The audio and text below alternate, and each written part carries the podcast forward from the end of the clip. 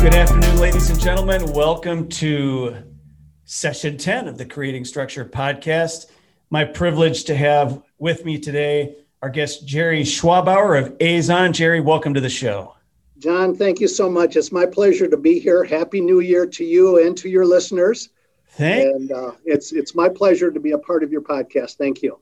Yeah, no, it's it's it's mutual, Jerry and Jerry and I were just talking um, prior, and uh, I guess I want to challenge the rest of the audience. He's listened to seven of the podcasts, I think. I have, yes. Thanks for that. You were just mentioning what it what the podcast does for you uh, just about that ice can you explain that iceberg analogy i really liked that yeah absolutely um, and it really it became um, very evident to me when i listened to your interview with max perilstein who i've known for many many years but there was so much that came out in that interview in that podcast that i didn't know about max uh, about uh, his family's history in the glass business how he met his wife. Yeah.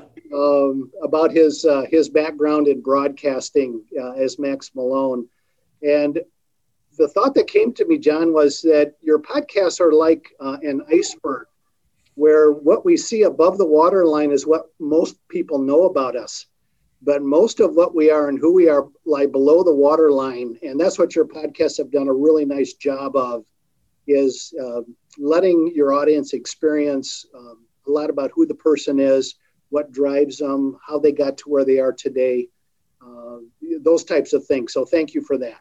That's great feedback. I mean, we can dive really deep. I'll dive really deep for a second and then come back to our intro. Okay. But actually, the analogy you've used, I, I, I meet with a coach. I figured if the best athletes and best business people in the world have coaches, who the heck am I? I'm just this guy running a small to medium sized business I probably ought to have an executive coach. So I meet with a guy. The first time I met with him, he said, John, whatever you want to achieve, let's not talk about that. That's the behavior. He and he drew an iceberg. Okay. And he drew a water line. And this is for everybody listening. And he said, Your identity drives your behavior. Your identity is what's below the water line. Whatever's inside manifests externally and drives whatever behavior is visible to you and the world. If your identity is solid, your behavior and results will follow. You know, John, that's beautiful. That that's perfect. And uh, as we get into my story a little bit, uh, that same philosophy um, has uh, has driven my life, and and I look forward to sharing that with you and with your audience here as we uh, unfold. Yeah, I'm super excited about that. So let's do what we always do. Let's unpack this a little bit let's find out who Jerry is. Where are you from? What's your background? Where you work?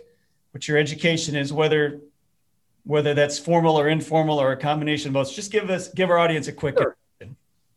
Uh, the first thing I'll tell you, John, is I'm from Kalamazoo, Michigan, and it's amazing as I travel around the world how many people say I didn't know that was really a place.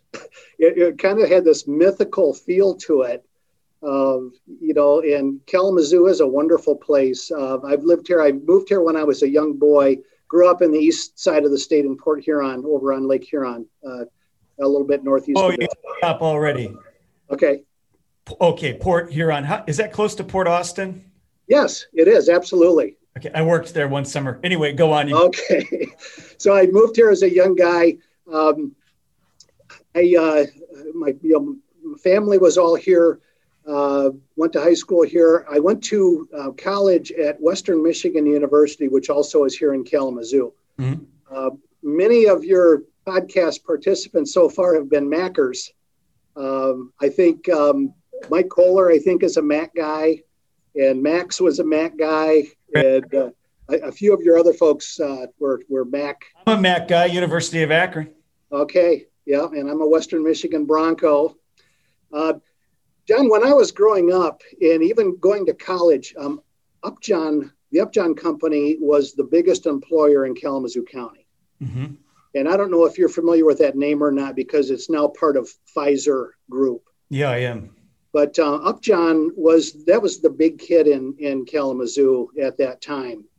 And so when I was in college, I graduated with a degree in marketing and a minor in economics. mm-hmm. and um, always really was always wanted to sell. Um, when I was working my way through college, I worked at a small home center, uh, home supply store for residential. So I was working with builders. I was designing kitchens. I was in the back room um, putting together mullion windows, picture windows for homes. That's great. delivering windows. I was helping with the installation of windows, kitchen cabinets. I was doing ordering. Uh, I, I pretty much learned the business top to bottom. I worked there for six years, starting in high school and and uh, through uh, when I graduated from college. Uh, I was offered a position uh, to stay on after college, and uh, uh, but I, I, wanted to work for this big company. My parents both worked at Upjohn at the time. I have a twin brother who worked at Upjohn at the time. So um, my uncle was in training with Upjohn I was a senior at Western, and and he uh, we, we were at a family gathering, and he said, Jerry said, I don't know if you'd be interested in this or not, but um, one of the things we do in training at Upjohn is uh, we hold training seminars where we teach new managers how to interview. Hmm. We use college students as the he called them guinea pigs. You, you know the, the the person that'll be interviewed, and it teaches these people how to do that. Would you be interested in doing that? And I said, well, that sounds pretty cool. He says, Well, we pay you to do that. You have lunch with us, but you also get to meet people within the company. So I scheduled to to do the interviews and I wanted to learn from the experience also. So I started reviewing and uh, learning about the position that I was interviewing for. And I can remember being interviewed. I went through three interviews, and the, the last interview was a guy uh, with a guy from Turner, Maine, a guy named Pete Pillsbury. And Pete and I just hit it off. And, and when we got done, I left and uh, Pete looked at his boss, uh, his district manager, a guy named Ben Garrett, said, Ben, what do you do with a guy like that? And Ben said, You hire him. I love it. So anyway, that that's was that was how I got into the company. Um, I guess the message to young people that are looking for a career don't don't close your eyes to any opportunities because that that led to a 20 year career for me in pharmaceutical. So you were literally um, interviewing. It was like a mock-up interview. It was not a real. It start didn't start as a real interview. It was a practice interview. It really didn't start as an interview. It was a way for them to train their district managers. Right. But I, you know, to me, it was it was a, a opportunity for me to you know to present myself and to learn and to do the research and and uh, that uh, the, the, the district manager that was in that uh, mock interview was the guy who ended up hiring me, and uh, I think I heard you mention Kokomo, Indiana, in one of your uh, previous podcasts. Yeah, that's right. Um, I ended up my first territory. I lived in Kokomo, Indiana. Did you really?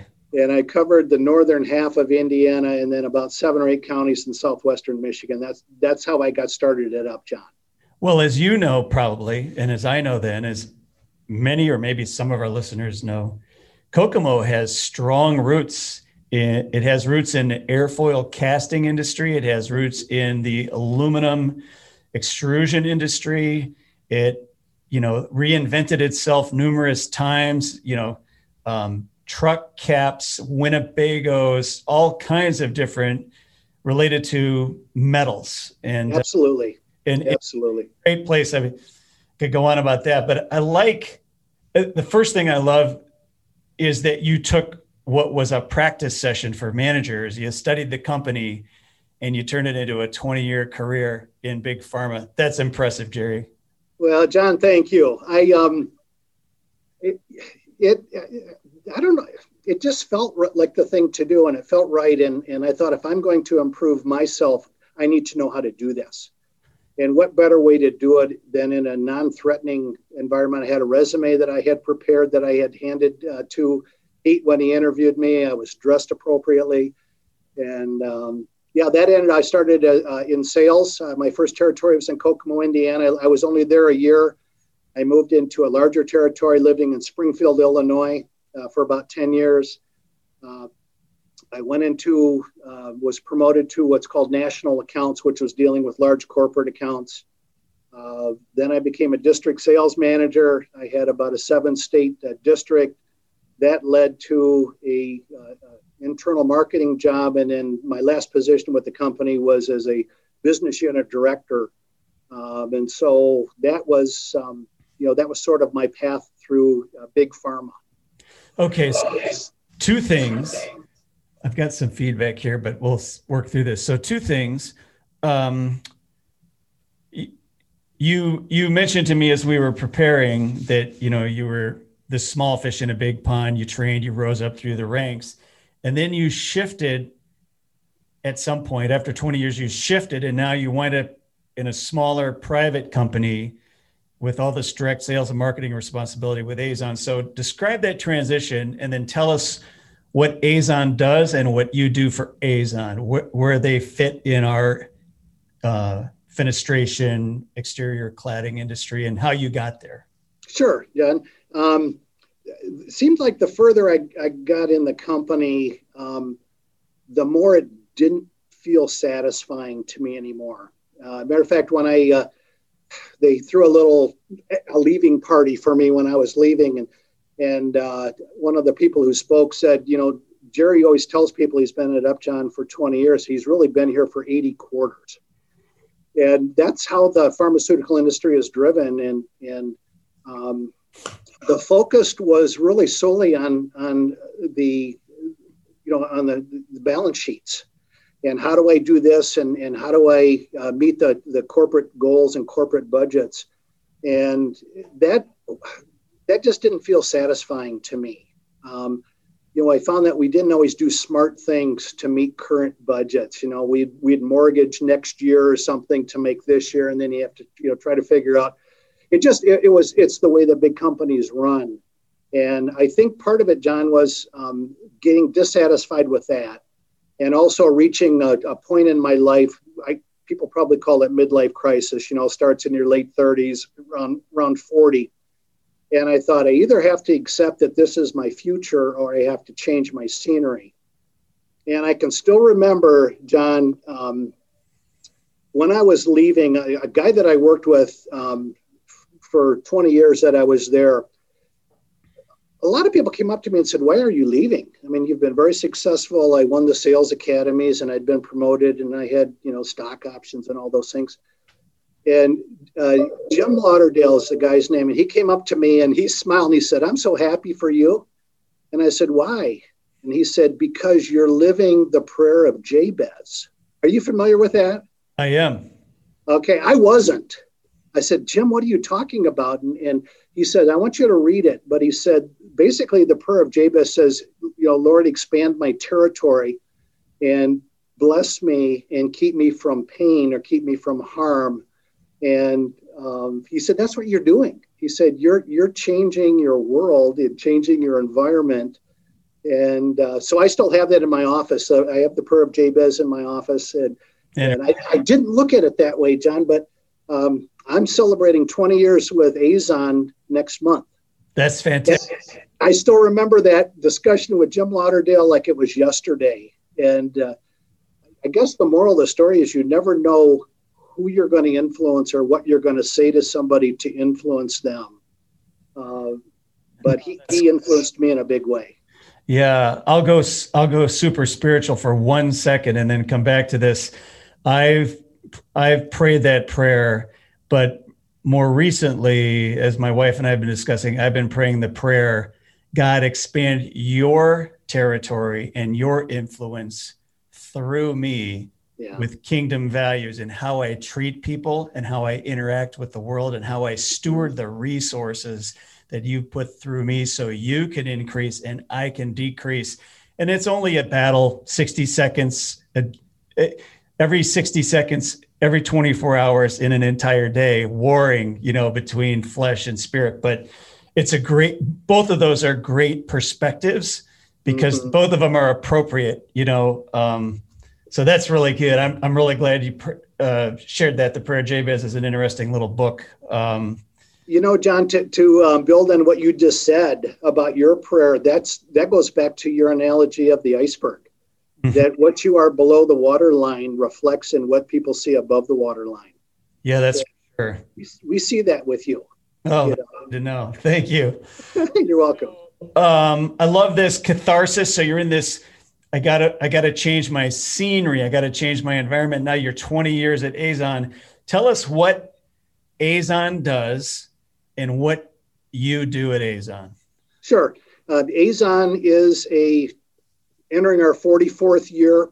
Um, we are a, a, thermal barrier, primarily a thermal barrier uh, manufacturer for aluminum, windows, storefront, curtain wall, doors, that type of thing. Now, we've got some other businesses that we're in. Uh, we have a, a, polyurethane grouting business, which is for water stops, soil stabilization, those types of things. So we work on tunneling projects. Uh, we have an Eaton plant just a few miles from Kalamazoo, and they wanted to build a underground facility where they could test diesel engines. And so we went in with them and we prepared the room, stabilizing the soil all the way around underground so that they could do that. I see. We, we worked on the um, Toronto airport, um, the city airport, which is actually out on an island, and they had to tunnel to get to it. So we worked on keeping water from entering into the tunnel, that kind of thing. Uh, the the thing I think that's exciting about Azon and that makes us a little different is that we are pretty much as vertically integrated in our industry as you can be. Uh, we design, engineer, build, install all of our processing equipment to process uh, extrusions using our thermal barrier. We manufacture a couple of different mechanical lock devices, which increase and improve the structural strength of the urethane. We have a service team. We visit every customer location that we have at least quarterly to inspect the machinery, uh, to uh, do what we call a quality audit. We have a web based platform that our customers can access all their quality records. Um, and so we're, we're pretty much, we, we start when somebody is interested in buying machinery we install the machinery, um, we service it, we sell the the uh, polyurethane chemicals. We help, we train them how to how to design windows and, and curtain wall systems, and uh, I, I, I really enjoy that. And we're a global company, so we do that we do that all over the world. Yeah, that's uh, that's unique. I know of a couple of other companies like that. So you're not just making the the thermal product you're making the equipment that makes the thermal product and you're servicing and installing the you're, you're really an oem you're top to bottom design we are yes and manufacturer partner man the whole deal we have customers now we're, we're in our 44th year and we have customers who have been with us for that whole time that's great uh, they started with us uh, matter of fact several around where you are uh, in the pittsburgh area in um, well, Ron Canton, Pittsburgh, uh, Sharon, Pennsylvania. Uh, we have a customer there, and all over the really all over the world. But um, that's what we do, and it's becoming um, it, it's a it's really a fun industry because energy codes are forcing us to get better every day in what we do, and so um, that that really keeps us energized because people are relying on us. We're, we're the difference between making uh, the uh, energy code and not making an energy code a lot of times. Yeah. Now, you're before we go deeper on the technical side, I was interested in how you, you know, you were a, a cog in the wheel before, but now you're, you said your uh, your position carries the responsibilities for sales and marketing for Azon's current and future line of products on a global basis. That that's not any any tall order, is it? I actually, John, uh, when I got your email, kind of wanting to know, you know, a little bit about me, I, I pulled the my uh, offer of employment, uh, and that I took that that line right directly from the letter from our CEO, who's who's my boss. That's good. Yeah. And uh, difference. And you know, it was weird because you know my my wife liked the stability of of working at at Upjohn, and it was a great place, and I was making you know really good money it, I actually it, it, took a year for me to make the change, um, and was actually offered the position three times before I finally accepted it. Mm-hmm. Um, you know, you, you, you kind of get this wild thought that you want to leave, and then you start doing it, and there's a little fear involved with it of you know going somewhere that I don't know. Sure. So anyway, I, I interviewed and uh, was offered the job, and I I turned it down. Um, and then about a month later, I got a call back from my my boss, my current boss now, and he said, you know, we've interviewed a lot of people, but your name is still the one that you know we're comparing people to. Would you consider coming back in? So I went back in and and I interviewed a second time, and um, it still it just it just I, I, wasn't ready at that point to make the decision. Uh, almost a year later, at Christmas time, I got a Christmas card from my boss, from Dave, and I thought, you know what, I want to see how the new guy's doing. So I called him and and just chit chat, and I said, "How's the new guy doing?" He said, "You know, we hired somebody." He said he was here just for six months, and we parted ways. He said, "Let's give this a third try." And so I came back in, and at that point, uh, John, everything felt right, and um, you know the the offer was sweet and it was beautiful. And the thing that really excited me was the opportunity to be uh, to make a big impact on our business. Yeah.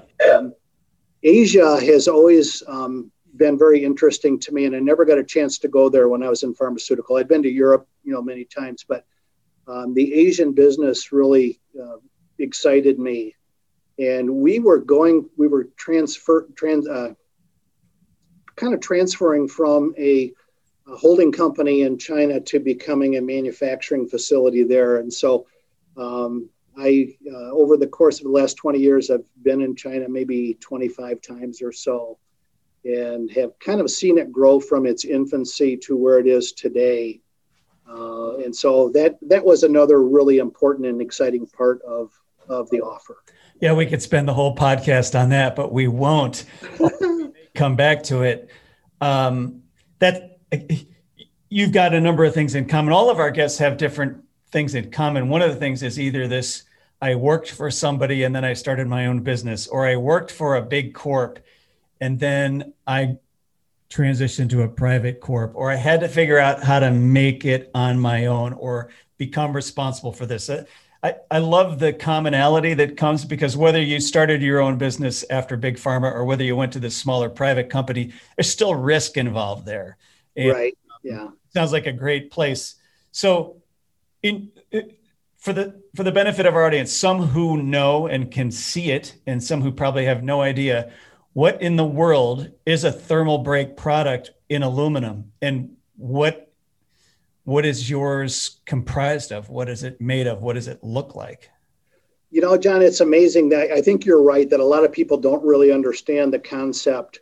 Um, when I'm at parties talking to people that know nothing about construction, I just say we've developed a way to put a low thermal conductivity material inside a high thermal conductivity aluminum frame so that it can become energy efficient and comfortable for us when we're going through Stow, Ohio, or Kalamazoo, Michigan winters. Mm-hmm. And it's just actually in the design of the extrusion where ours starts with a single uh, a single extrusion, and it's designed with what we call a thermal cavity. So somewhere between the interior and exterior face of the extrusion, we put a U-shaped um, cavity inside the extrusion and then um, we design equipment that will put the urethane into the extrusion and allow it to cure. And then we remove the bottom part of the extrusion. So you actually end up with two pieces of aluminum held together with a structural polyurethane.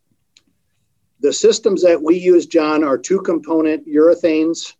There's an isocyanate component, which really is the reactive side, and mm-hmm. side that kind of uh, it gives a, a lot of the structural strength. The other side is the resin side, which gives you the operating and processing properties you're looking for. Uh, we have a, a, chemical system, matter of fact, that's patented um, and the only one allowed in China for use in curtain wall if you're using a pour and debridge system that uh, we call it universal no tape. And it uh, goes into the extrusion, it cures very rapidly. From it goes from being a chemical to being hard enough to debridge in about three minutes. And our processing equipment is designed to run about 180 feet a minute. So you can imagine if you go into an extrusion plant, if they're running at capacity, you know, they can run, you know, 20 different dies during a shift and still run 30 or 40,000 lineal feet of extrusion. And that really is kind of our claim to fame because it's high speed, and we control the process from how it's designed to how the machinery is built to how the chemical is built. Um, we do thermal simulations for people. You know, John, if you came to us and said, "Hey, we're working on a project now. We need this amount of structural strength, and we need this. This is the U factor that the project's going for." We could simulate it. We could design it. We could bring it back to you and say, "This is what we would recommend based on the design uh, components you've given us to get to where you want to go." Okay, uh, I got a bunch of questions then. So, some listeners who are quite educated in this realm um, maybe saying, "Oh, yeah, yeah, yeah, yeah, pour and debridge. I've done that. I, I'm an insulbar guy, um, or an, I'm, I'm an insulbar person." But when you presented your product, you showed me and showed us something a bit unique about your debridged uh, process and mechanism and and so on. You know, as structural engineers, we always had a problem with the composite or lack of composite nature and the degradation and all those things associated. But you guys have an interesting ability to create a friction connection. Can you describe that? Absolutely, John. Um, as the business has evolved over 44 years, w- when we first started in the business, we relied solely on adhesion of the liquid polyurethane to whatever finish was on the extrusion. Right.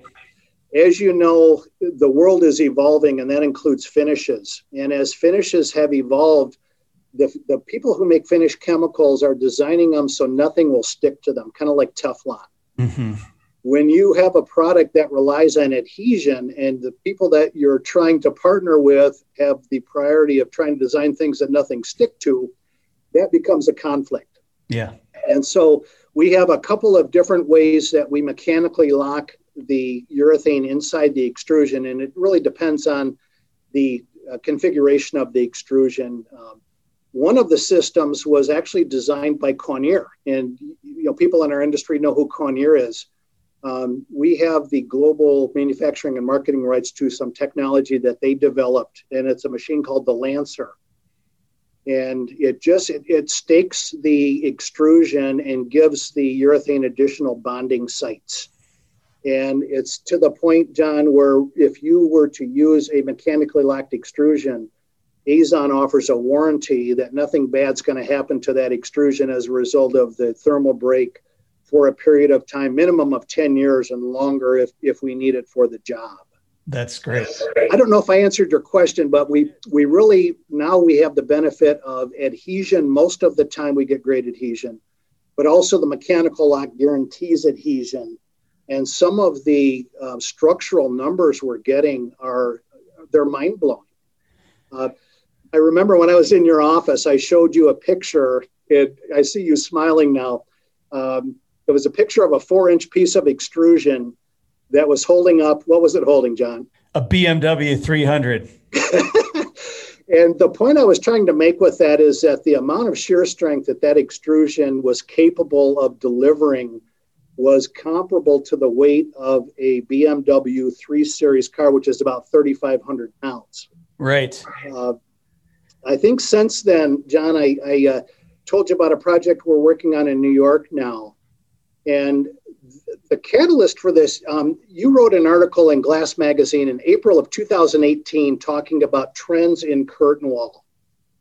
And one of your comments was more glass, bigger glass, heavier glass. And, and in your article, you said um, glass sizes from uh, 75 to 120 square feet uh, of glass. Well, we were uh, we were actually talking to the uh, company about this project, and two things we said in the meeting that got their attention. One was that we had extremely high structural strength. The second was that we had a team that would help them design the extrusion to deliver the results that they needed. Um, we ended up testing that extrusion. We got about 5,600 pounds of shear and the project uh, in New York, uh, the glass size is 189 square feet per glass section. That's impressive. So it, it's just it's it's that kind of thing that um, that I've been involved in and, and have um, watched the the evolution of our industry um, to be able to do those kinds of things. You know, 10 or 15 years ago, we would that wouldn't have been an option for us. but uh, with mechanically locking and, and we, we do a, we have a full testing lab here so we we can test it and we can tell you how things are going to perform we actually had testing done at intertek in york pennsylvania not far from where you are uh, the other thing the other uh, measurement that was really high was the tensile strength which is also important that was about 32 or 3300 pounds in a four inch piece of extrusion and so those are some of the things, John, that allow us to be on some of the projects that we're on that we're really honored to be a part of to help that uh, contract glazer or engineering firm or building owner meet thermal and structural requirements of an ever-changing pro- uh, project design.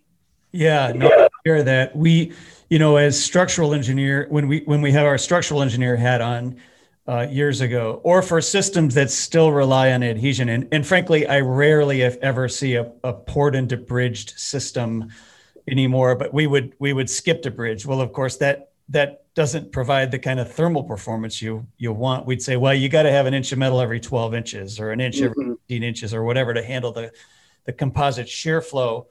But the knurled edge was was very interesting to me. The friction. And by the way, if anybody hasn't seen this picture um, this isn't an ad for Azon. This is just information. But I love this picture, this BMW hanging for this figurative picture, this BMW. And I said, you ought to do that and put it on television. You ought to, you ought to have at the glass show, you ought to have a BMW hanging from an extrusion, spinning around and saying, come look at our thermal break.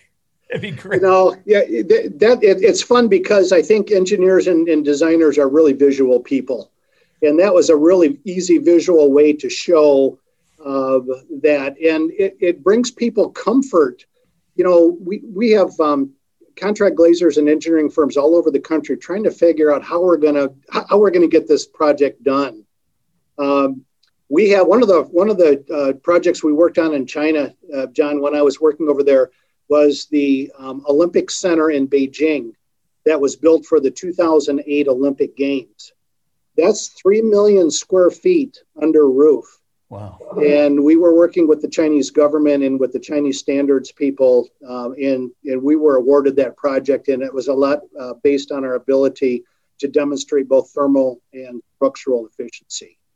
That's great. Talk to me about. So I have a quick question first. Do you have a warm edge spacer, or wasn't there a time where Azon was developing a warm edge spacer, or am I am I not remembering that correctly? No, you are remembering it correctly, um, John. We we um, we built and marketed a warm edge spacer probably for.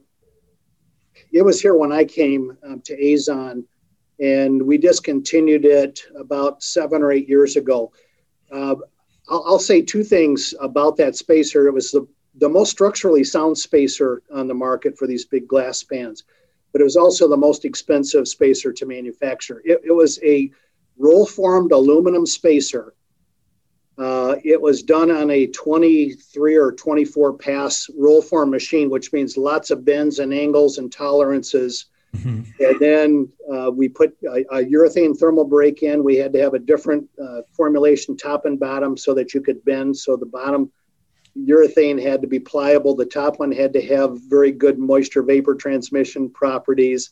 And it just was so expensive to manufacture that um, we just we couldn't we took control of everything we could take control of and our cost of manufacture was about the market selling price of our competitors and it just you, you kind of get to a point where you know we, we have some really nice projects around the world with it but it just wasn't anything that we could uh, figure out how to do profitably. And uh, several of your um, prior guests have said that, you know, that as much as you love something, if you can't figure out a way to have it be profitable for you and profitable for the glazer, mm-hmm. you really don't have anything. And that was really, uh, I think there's a lot of products now in the glass innovations now that are facing the same difficulty with just very high costs and you know they get value engineered out of projects and uh, so anyway we had that uh, we discontinued it um, and life goes on yeah the reason i asked is because i was thinking about you know you talked about how you'll run thermal analysis and you know thermal compliance ssu values and you know this this whole mindset of of minding the edge you know, mm-hmm. of the mm-hmm. edge of the glass and the edge of the metal, because in the thermal calculation, of course, you know, if we're just looking at center of glass U value, it can be pretty impressive, you know, 0.1 right. Or 0.22 or 0.25 or whatever we want.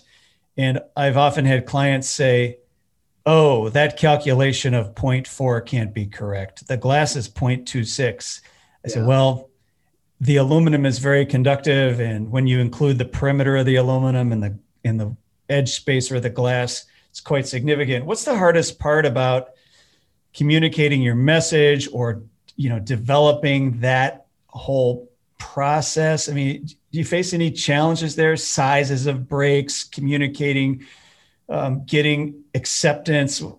What's that like? You know, John, um, there's there's about seven answers in that question. Yeah, but, question. Um, what I tell people, and you, you, know, you try to break it down into as easy to understand uh, things as you can. Um, I can remember um, I was meeting with an architect in Pittsburgh, and um, she had asked that I come in and talk about what we're talking about today. And I said, before we get started, let me ask you a question. I said, how many um, specified components are there in a building? She started laughing. She's probably a hundred thousand. I said, how many of those are you really good at? She said, I can count them on one hand, but that's why I need people like you.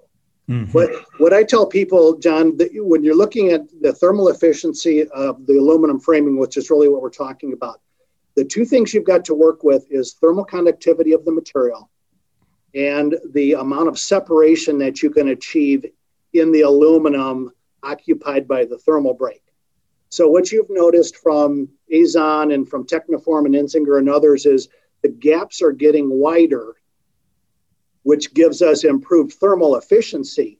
One of the advantages of urethane is that you can go really wide on the frame without giving up structural strength. And you know, we talked. You talked earlier. You asked about, you know, I'm, I'm a polyamide guy, or I'm a polyurethane guy.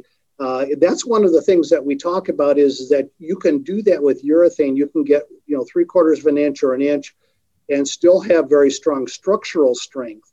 Another advantage we have with urethane is you can actually put two thermal cavities side by side in the frame. And John, that is one of the coolest things to do. Let's say, um, and Kawneer actually was the one who who, who first understood this. Mm-hmm. storefront system called 451T. It's their everybody knows 451T. It's 451T. With a one inch IG with one coated surface, uh, you're going to get about a 0.4 U factor on that. Okay. We developed an extrusion with them that put a second cavity the same size in the frame, kept everything else the same. And when we simulated it, it became a 0.32. So we had a 20% improvement in thermal efficiency just by adding that second cavity. And so now today you'll see we have wide cavities, we have bigger cavities. And so we're working with uh, the, the thermal conductivity of our material is less than one. The thermal conductivity of aluminum is 1,109. Mm-hmm. So you can see that the, the thermal break is what really helps keep the cold from the outside to transmit in the inside, or in places like uh, Las Vegas, where you're spending a lot of money on air conditioning. It's keeping the cool in, it's keeping the hot out. Yeah. So you've got thermal conductivity and you've got the amount of separation uh, in the frame that really helps you with that and in the sash. Yeah.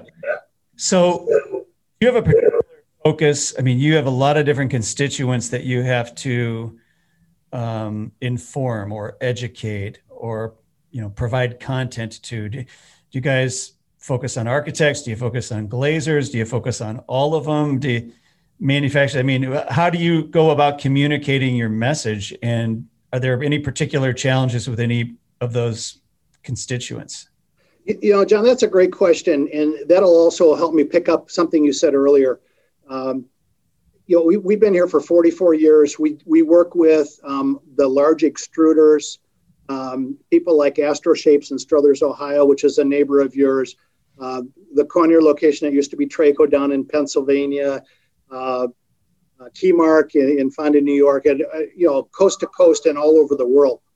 Uh, we also work with with all the major window manufacturers. Uh, we work with um, architects.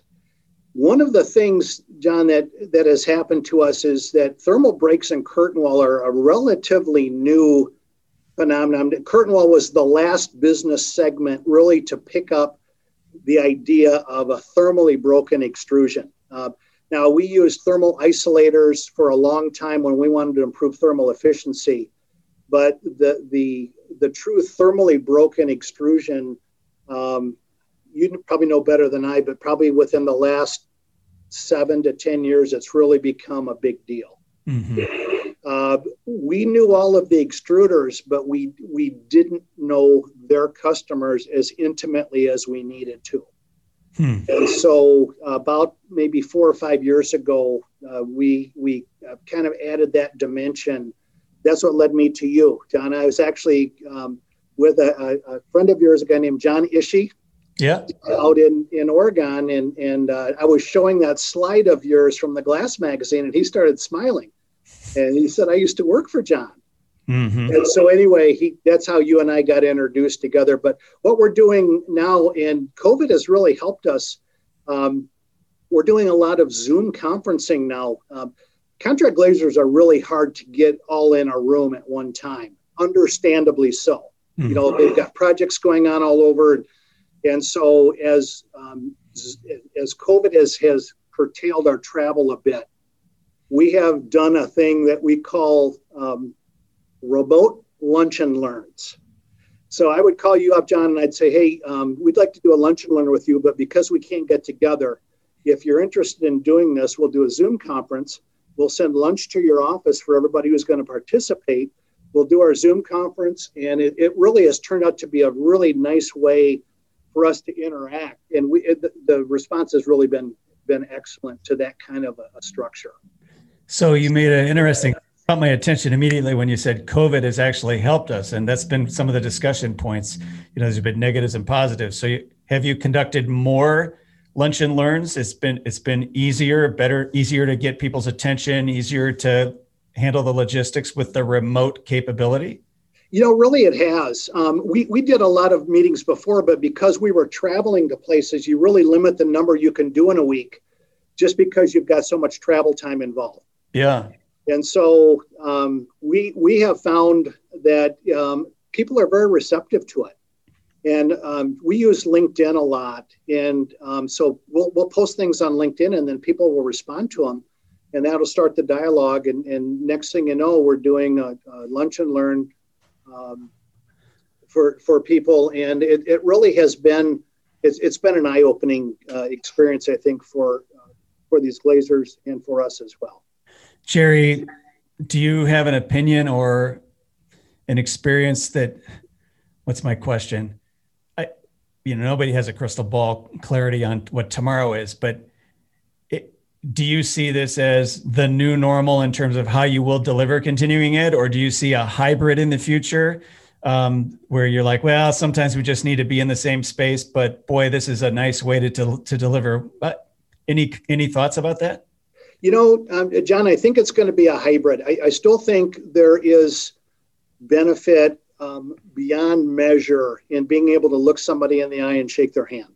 Yeah. And I can remember when I came to your office, just the opportunity for me to learn about you and about your business and to meet your team. And then when I see you at, at other events, now we've got something, you know, in common. We've met and, you know, we've, we've exchanged emails back and forth. I do think that COVID has forced people to be more creative, mm-hmm. and um, you know possibly a catalyst even for your uh, for your podcast is that you know you can still communicate with people you want to communicate with, even though you may not be able to travel and see them. Yeah. Uh, I do want to mention this too, uh, John. You, we talked about my my uh, upbringing in pharmaceutical. The the Pfizer plant that manufactures COVID 19 vaccine is an old Upjohn facility that I've been in many, many times. It's about five miles from my home. And the North American manufacturing COVID 19 vaccine manufacturing facility is here in Kalamazoo, Michigan. That's terrific. Let's talk about that building for a minute. That that building, I have been in that building when it was Pfizer. with one of my colleagues, Mark Koulis, who will be on an upcoming podcast with Paul Greasy and I about the importance of consulting. Gordon Smith actually won the assignment, but a famous architect designed that building. Am I correct? You know, I, I don't know that that building where the one that I'm referring to is is was probably built in the 1940s or something. Okay. But the Kalamazoo campus, uh, John has there's probably hundreds, you know, of, of buildings the campus where that um, where that is was the main manufacturing site for um, for Upjohn Pharmaceuticals. I see.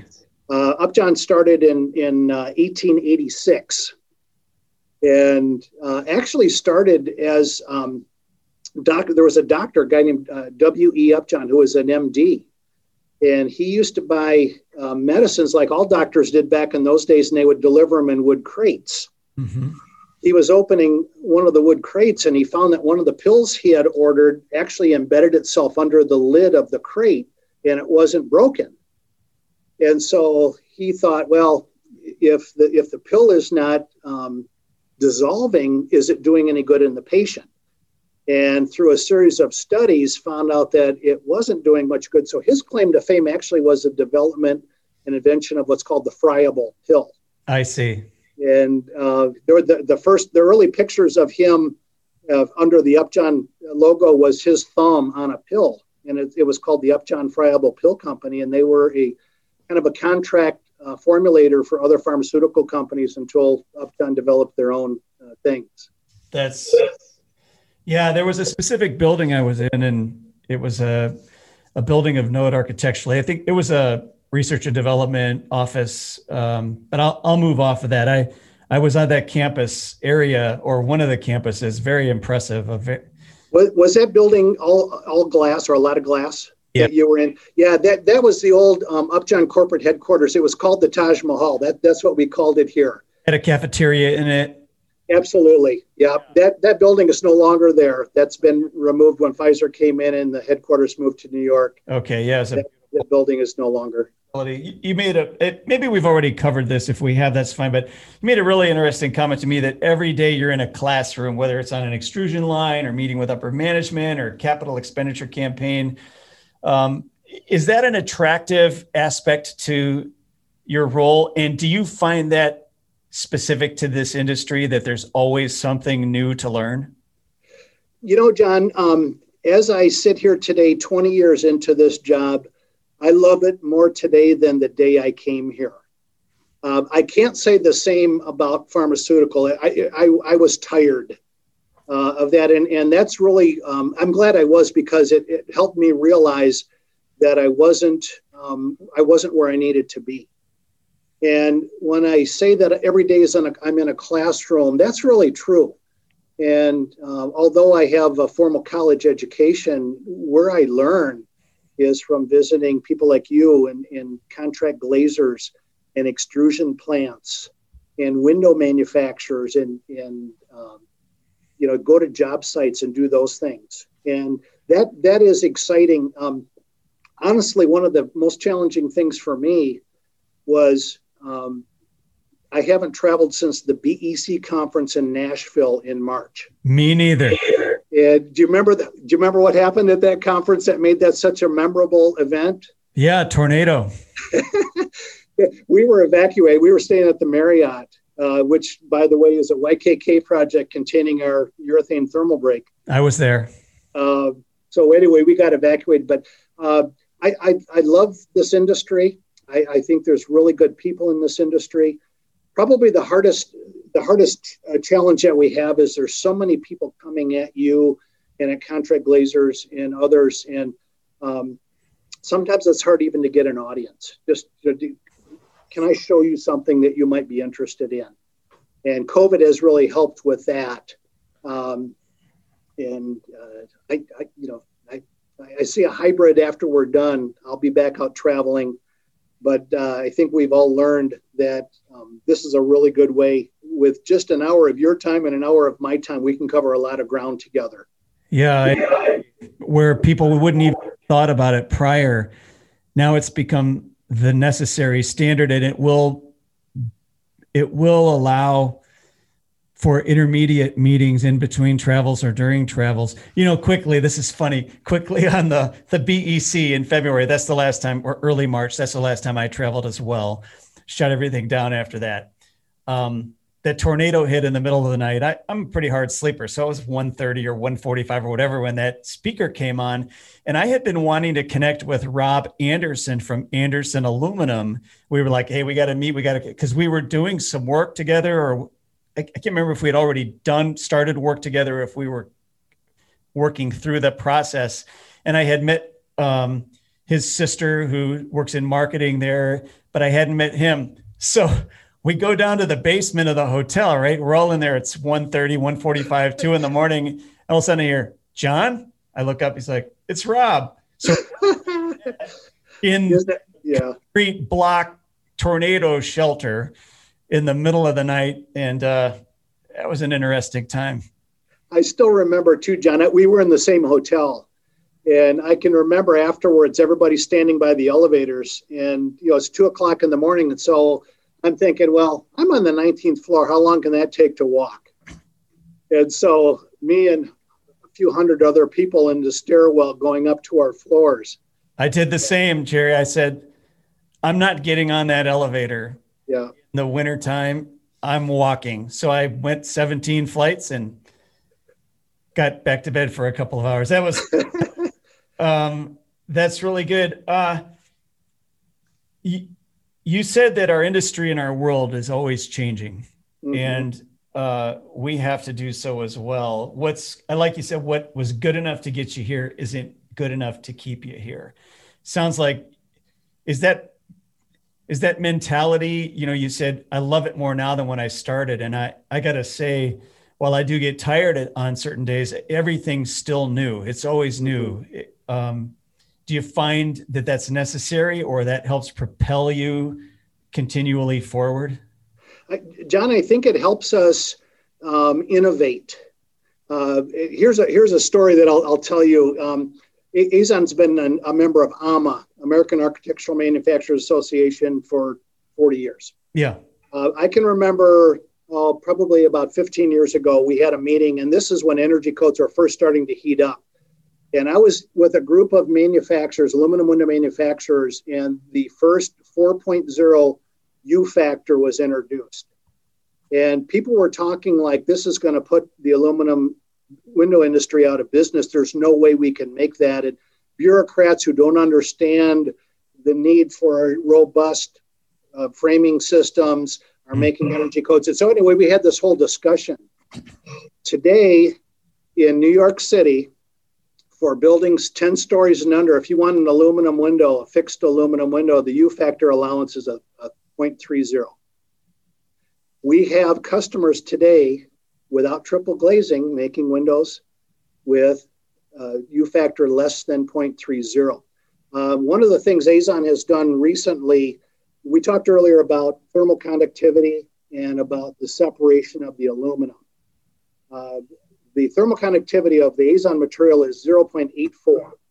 We have introduced a thermal break now that's got a thermal conductivity of 0.21 or four times more um, more efficient in blocking cold and heat transfer than our old system.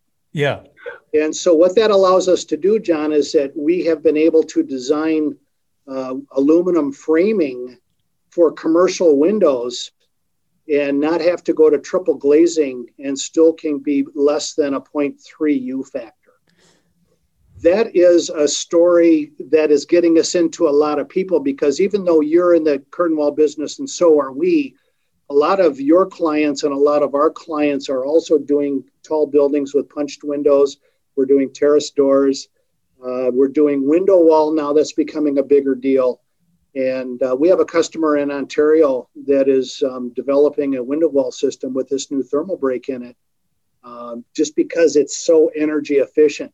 You talked about the um, the U center of glass of being a 0.24. We've reached a point now where we can make the aluminum framing virtually as energy efficient as the center of glass, and that's allowing us to get down below 0.3 U factor. And that's that's what that has been driven by um, state of California Title 24, New York City Energy Codes, the IECC, International Energy Conservation Code, Energy Star, those types of things. And as they push, we've been able to find ways to meet those numbers. And um, that's what keeps me excited, John. I, I love it when we, we have a conference call tomorrow with a company that sells windows in New York, and it's about this topic about New York energy codes. And we're excited to give this, uh, you know, people the first thing they want to do is go to triple glazing which a lot of people don't like it's heavy it's expensive and we're showing people ways to get to the values they need to get to without having to do that unless they want to do that mm-hmm. I, you know you just made a really key point that because one of my questions is well what in the world can you really change with you know a polyurethane thermal break? And you just said you you've improved the formulation in such a manner that you've got four times the effectiveness than you had prior. Is that what i heard? Yes john it's still a polyurethane product. It's called a high density polyurethane foam. Uh-huh. And so um, we reacted the, the standard urethane when you put it into the cavity you fill the cavity all the way up with it and it cures this product is an expandable foam product but it's still a closed it's, it's a very small cell structural polyurethane that is about a third of the density of our standard material. So there's more air air in it. There's more air in it. The cool thing is, John, that we're still able to get high structural strength um, out of it. The, the company that we actually developed this with was out of the UK, and they were using they were 100% polyamide strut window manufacturer. They were they wanted to be the first window company in Europe to be able to achieve passive house rating on an aluminum window. Okay. For for your guests that may not know, passive house is 0.8 watts per meter Kelvin or 0.14 in the BTUs. Um, we were able to work with this company called Senior Architectural Systems in the UK, and they have developed a window using our uh, high density polyurethane foam that gets them uh, in a operable window, a 0.14, and in a fixed window a little bit better than that. The only um, aluminum window in Europe that has achieved passive house rating, and uh, we're partners with them. Have you seen more demand for passive house or more spec for passive house? I, I know it's a challenging spec to meet. Um, if, any observations there? You know, uh, John, passive house really is kind of a European. You know, that's that's a European invention. What I do see, though, is things like um, Title 24 in California, mm-hmm. where you know California, because of their climate, used to be kind of a non-thermal market, and now because of the thermal requirements in California, that has driven the, the industry toward um, thermal barriers.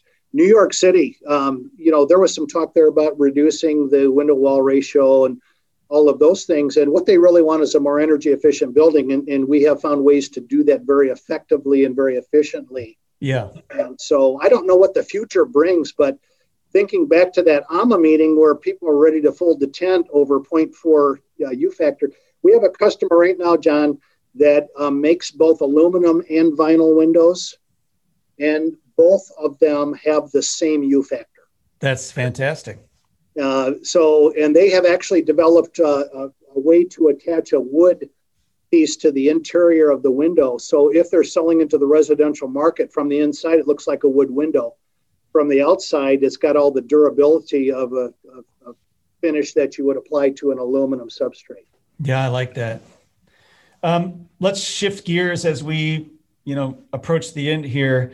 Um, couple, I have a couple more questions. Um, one of them is you talked about when you were younger, you focused more on success, but as you got older, you focused more on significance. But yet you've achieved a lot of success, or shall I say, really a lot of satisfaction in your job and position. What, what do you mean by that? Well, two two things, John, and and that that transition really came. Um, believe it or not, the pastor of my church um, and I were talking, and, and I just told him how, how unsatisfied I was with. Mm-hmm. I, I, just I, I felt young and smart and energetic, but I just wasn't in a in an area that I was being fulfilled. he led me to a book called Halftime, and it was written by a guy named Bob Buford. And this he was he wrote this is written back in the 90s, and it talks about the shift from success to significance in your life. The way I applied that here, when I was in pharmaceutical and focused on success, I was focused on quarterly numbers and black sheets and doing all those things. When I came to Azon, I thought, you know what? If I do the right things and help people achieve their goals, we're going to achieve our goals. And so that is a that's a way different way of looking at it. And you know, John, just like this New York City project that we talked about earlier, you know, they had a problem. They they were trying to figure out how to take this great big piece of glass and put it into a building so that it was safe. And we were able to do that with them. And so that's very satisfying to us, you know, to be able to do that. And so as we go, I, I have developed so many really wonderful relationships, and I get calls seven days a week from people. Uh, they've all got my cell phone number, and it, it's really a partnership. And that's what I enjoy. That's what I wasn't getting uh, in pharmaceutical. I got a lot of training in pharmaceutical. Um, I had a manager there who said, We can't guarantee you, you employment, but we can guarantee to make you employable. And so there was a lot of training. Yeah. You know, and that that was really vital to what, I've become here and what I've been able to do. The other thing I want to say is that I work with a really outstanding, wonderful group of people uh, here at Azon, and we've got some really smart people who know how to do their jobs, and um, you know we work together beautifully, and we kind of stay out of each other's business, but we're there to support when it's needed, and um, that that is that is my move from you know from really focused on success to focus on uh, significance and achieving success beyond what I ever imagined just by changing the way that I think and the way that I approach things. That is a pearl and nugget. If if the only takeaway somebody has is that from the podcast, it will have been worth their time listening because you I like how you phrased it. Different people have put it different ways, but as you've you focused on helping other people, you focused on creating value instead of having to be focused on quarterly numbers all the time. It's yeah. What I what I found too, John, is that as I focused on helping other people get where they want to go, and focused on just doing the best job we can, the numbers have always come. Because the numbers you know, so, of the healthy behavior. Yeah, it, it's it's been so enriching. Um, you know, Sunday rolls around, and I can't wait to get to the office on Monday. and uh, I, I, just I, I I've been blessed I, I have uh, led a very blessed life, and I just feel very fortunate with um, w- with where I am and with the the, the, group that I, I get to uh, mix with uh, each and every day. I'm so glad to hear that. Um, thank you for sharing that, Jerry. What about uh, social media? I always pull my guests about social media. Does Azon use social media? Um, I used mentioned LinkedIn, and what's your how have you viewed the effectiveness of different social media platforms? You know, um, John, um, I, th- I, think social media in a lot of instances has kind of gotten out of hand. Um, you know, I, I have a Twitter account and Azon has a Twitter account, but I find when I go on, especially if it's not specific to our industry, if it if political things kind of work their way in, it really becomes a it becomes a place for people just to say whatever they want to say and not really um, honor and respect you know other people's thoughts. Um, so I, I, still I still cruise it a little bit, but LinkedIn is really the primary one that I use. I use Facebook, but that's more personal than business. Um, we have a, we have an Azon Twitter account. We have an you know Azon LinkedIn account. Okay. Uh, the thing I like about that is that if you're going to come to, you know, if you're going to, first of all, you've got to, you've got to agree to join me, you know, or I've got to agree to join you. And then I'm going to see what you've got to post. And it's because I want to. Um, there was a post this morning from a, a, gentleman from Skyline Windows talking about heat mirror. Mm-hmm. And the way he laid the story out was just beautiful. And it's like, you know, and, and all of the comments were favorable and positive and so that that's really the platform that I prefer. It has been a platform. I, I recognized this a while ago. I've mentioned this in numerous podcasts. You know, people weren't really valuing LinkedIn, and I kept thinking, I'm getting two, three, four, five, six thousand engagements at times where I'm getting 10 on Facebook and I'm getting 200 on Twitter. I talked to Brian Fraley about this last week as well. The LinkedIn community curates the social media platform better than any other community. They do not let it like they call people out if they get too Facebooky or if they get too political and it it it's very positively influenced in general. That's my experience. Uh, John, I share that with you. I think on LinkedIn, if somebody sees something and it moves them, they'll respond favorably. If it doesn't interest them, they'll move on to the next post. Yeah. Uh, and that's not what you see on other platforms. And I, I think they've really gotten, they've lost their focus. Um, so I, I, find LinkedIn to be a, a, wonderful professional platform, as well as the other the networking ways we have through you know magazines and through trade shows and things like that. Yeah, for instance, today, um, for those listening out there, in case this is of any value, so kind of to your point, and I think there's value to all social media platforms in the right context. Uh, for instance, Mr. Fraley said that his constituents have found tremendous value on Instagram, but he's in heavy construction industry, both in manufacturing and in moving dirt and working with heavy construction. So it's a very visual platform. Mm-hmm. They've gotten very little success on Facebook. So today I was quoting a project for a customer, it happened to be on a data center in Utah. We've talked about our consulting group potentially getting more involved in data centers since that continues to be a growth market.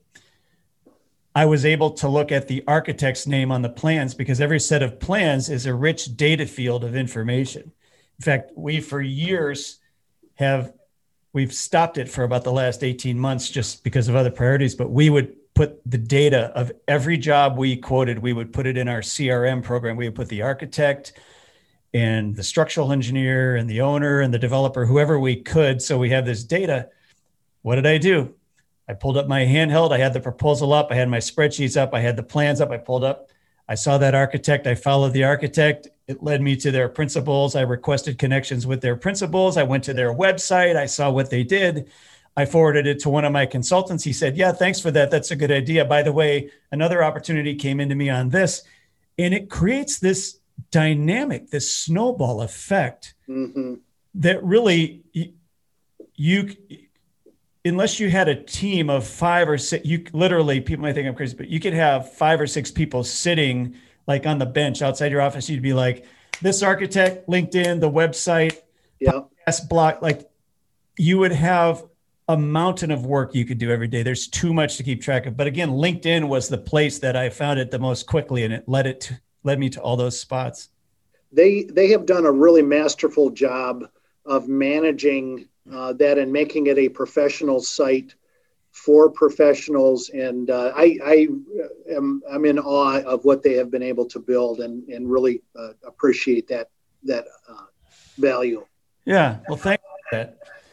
Well, again, we are we have exhausted over an hour. Isn't that amazing?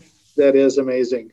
And uh, like you said, maybe we should have started recording when we were just kibitzing beforehand because that was fun too. But Jerry, any anything you want to say before we uh, we close for the day? Before we sign off, anything you'd like to communicate? Uh, John, just a, a, thank you to you. Um, when I um, when, you and I were kind of going back and forth on on some emails, and you extended the invitation to me to join, uh, but I I really felt um, what what do I have to contribute? And as I listened to the podcast, the first one I listened to was Helen Sanders.